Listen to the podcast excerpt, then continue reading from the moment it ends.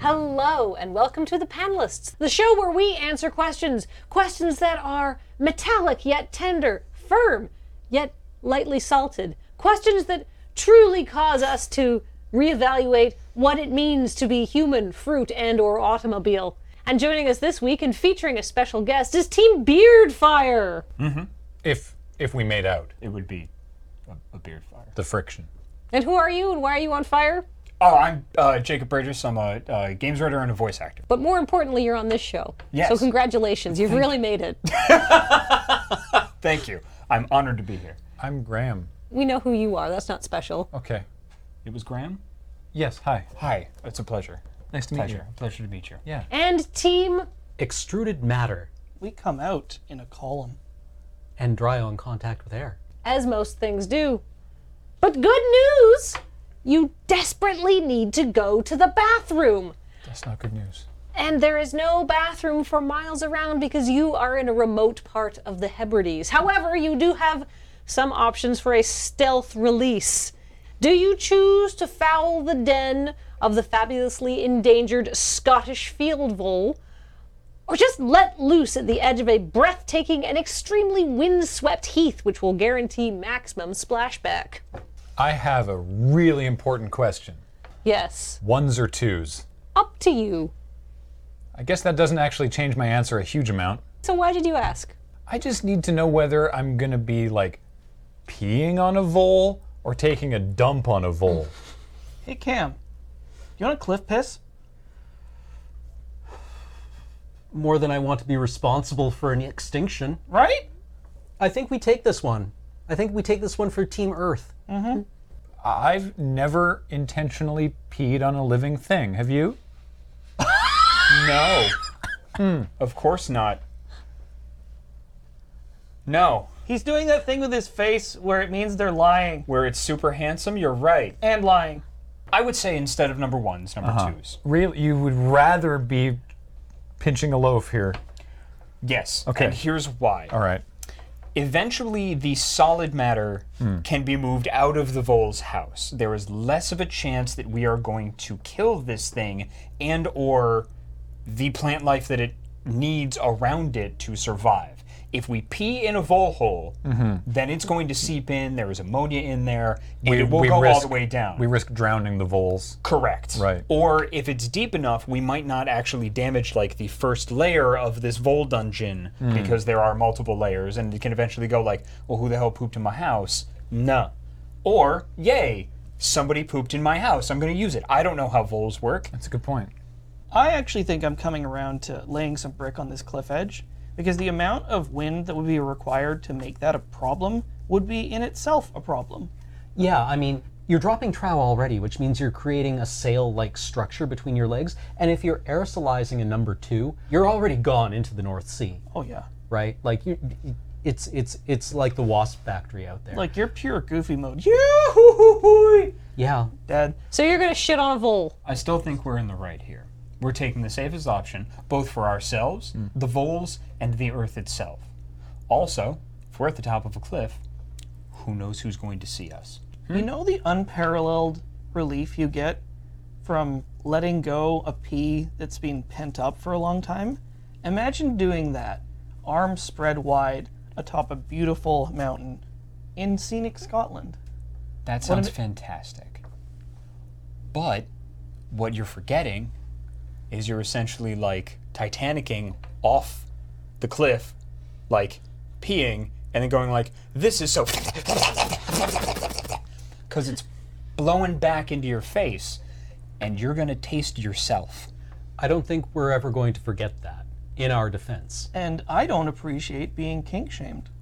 I did not imply that that was necessarily a bad thing.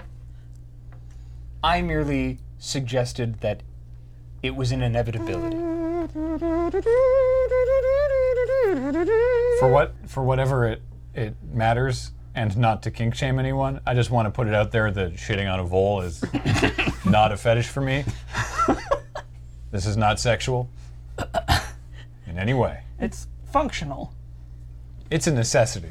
I mean, to be fair, I know that we've sort of landed quite literally on the vole. I I uh, I wouldn't care. in that situation. The vole, the cliff, any of the space between on that Scottish dude over there, on his sheep, doesn't matter. It just needs to get out of my bowels. So what you're saying, if, if it's a hot brown gravy situation, all bets are off with you. Yeah, I just, It's just wouldn't- whatever you're closer to. yeah, I just wouldn't be able to look that vole in the eye again afterwards. So you're on Team Cliff Face. I wouldn't say we're on Team Cliff Face, but we're willing to take Team Cliff Face in order to save the noble Scottish Highland vole. What if you found out later that the Scottish Highland vole was not in fact endangered and was in fact a pest? I feel lied to, Kathleen.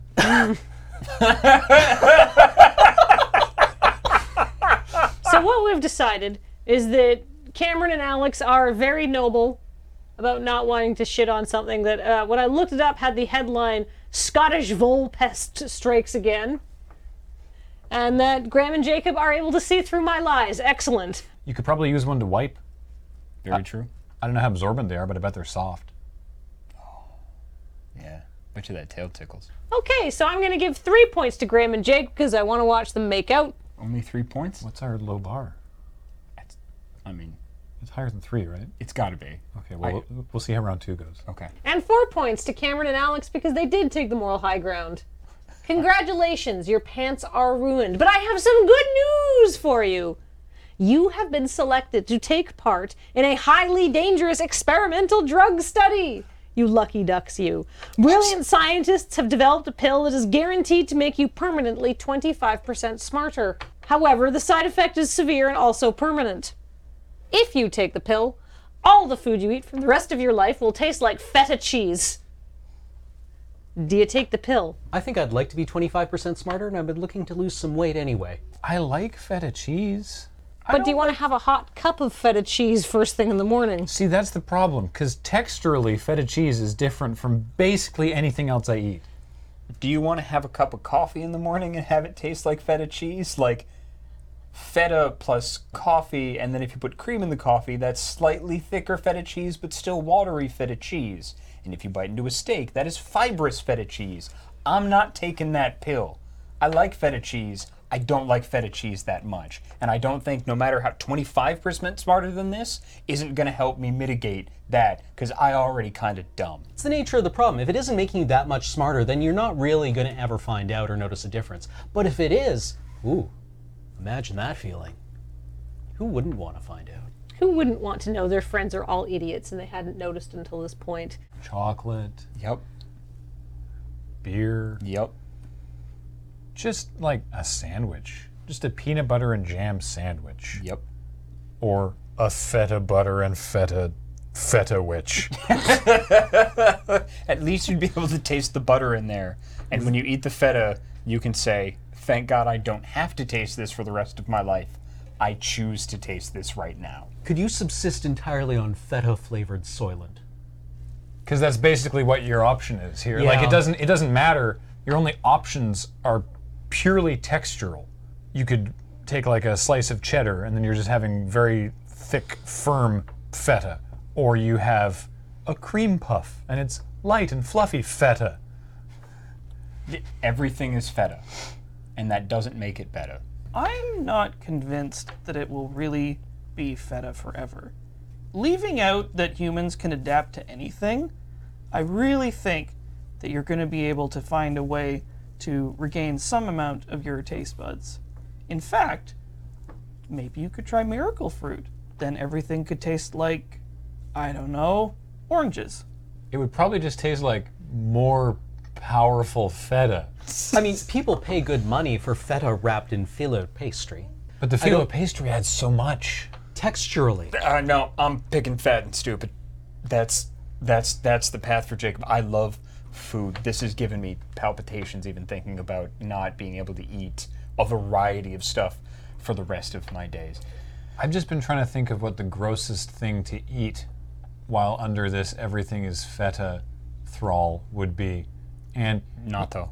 you remember Mm. you remember you remember orbits? Oh! You, sir, are a genius and a bastard. It's just like bubble sl- tea. it's like slightly syrupy feta with little smooth squidgy chunks of feta floating in it.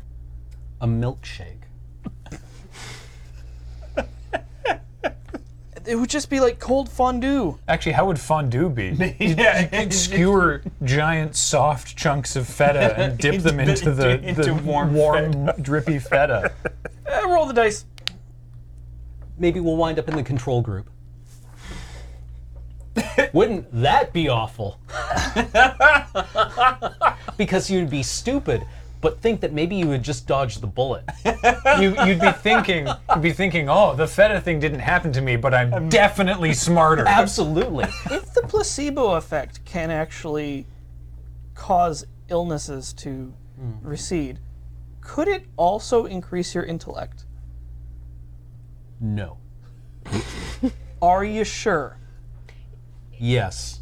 It could also probably more likely go the other way is that you would just think everything tasted like feta and you'd still be stupid. How long after you take this drug do you just get arrested in a mall eating a sweatshirt, crying, saying everything tastes like feta, and you just start eating random things, being like, yep, this tastes like feta. Padlock, absolutely feta flavored. Car hubcap, this too is feta flavored. Do you know what an Band aid arrest- on the ground, feta flavored. flavored. Do you know what an arresting experience your first tongue kiss would be after this? Well, I think that would give you trauma. I'm gonna take my normal ass food tasting mouth, get a bowl of chips, some Scottish gravy, and feta curds. Why the hell not? And just make make a poutine that I can taste every part of. I'm all for embracing science and hoping to see the frontiers of human knowledge bow gently outwards. So I'm I'm I'm all on team feta brains, but I, I acknowledge that this is going to go sideways hard. brains would also taste like feta.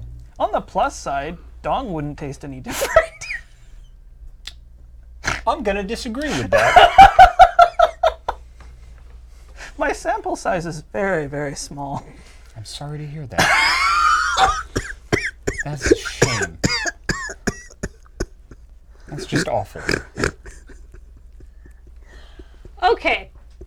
I'm going to give Jacob and Graham four points for playing it safe. Thank you.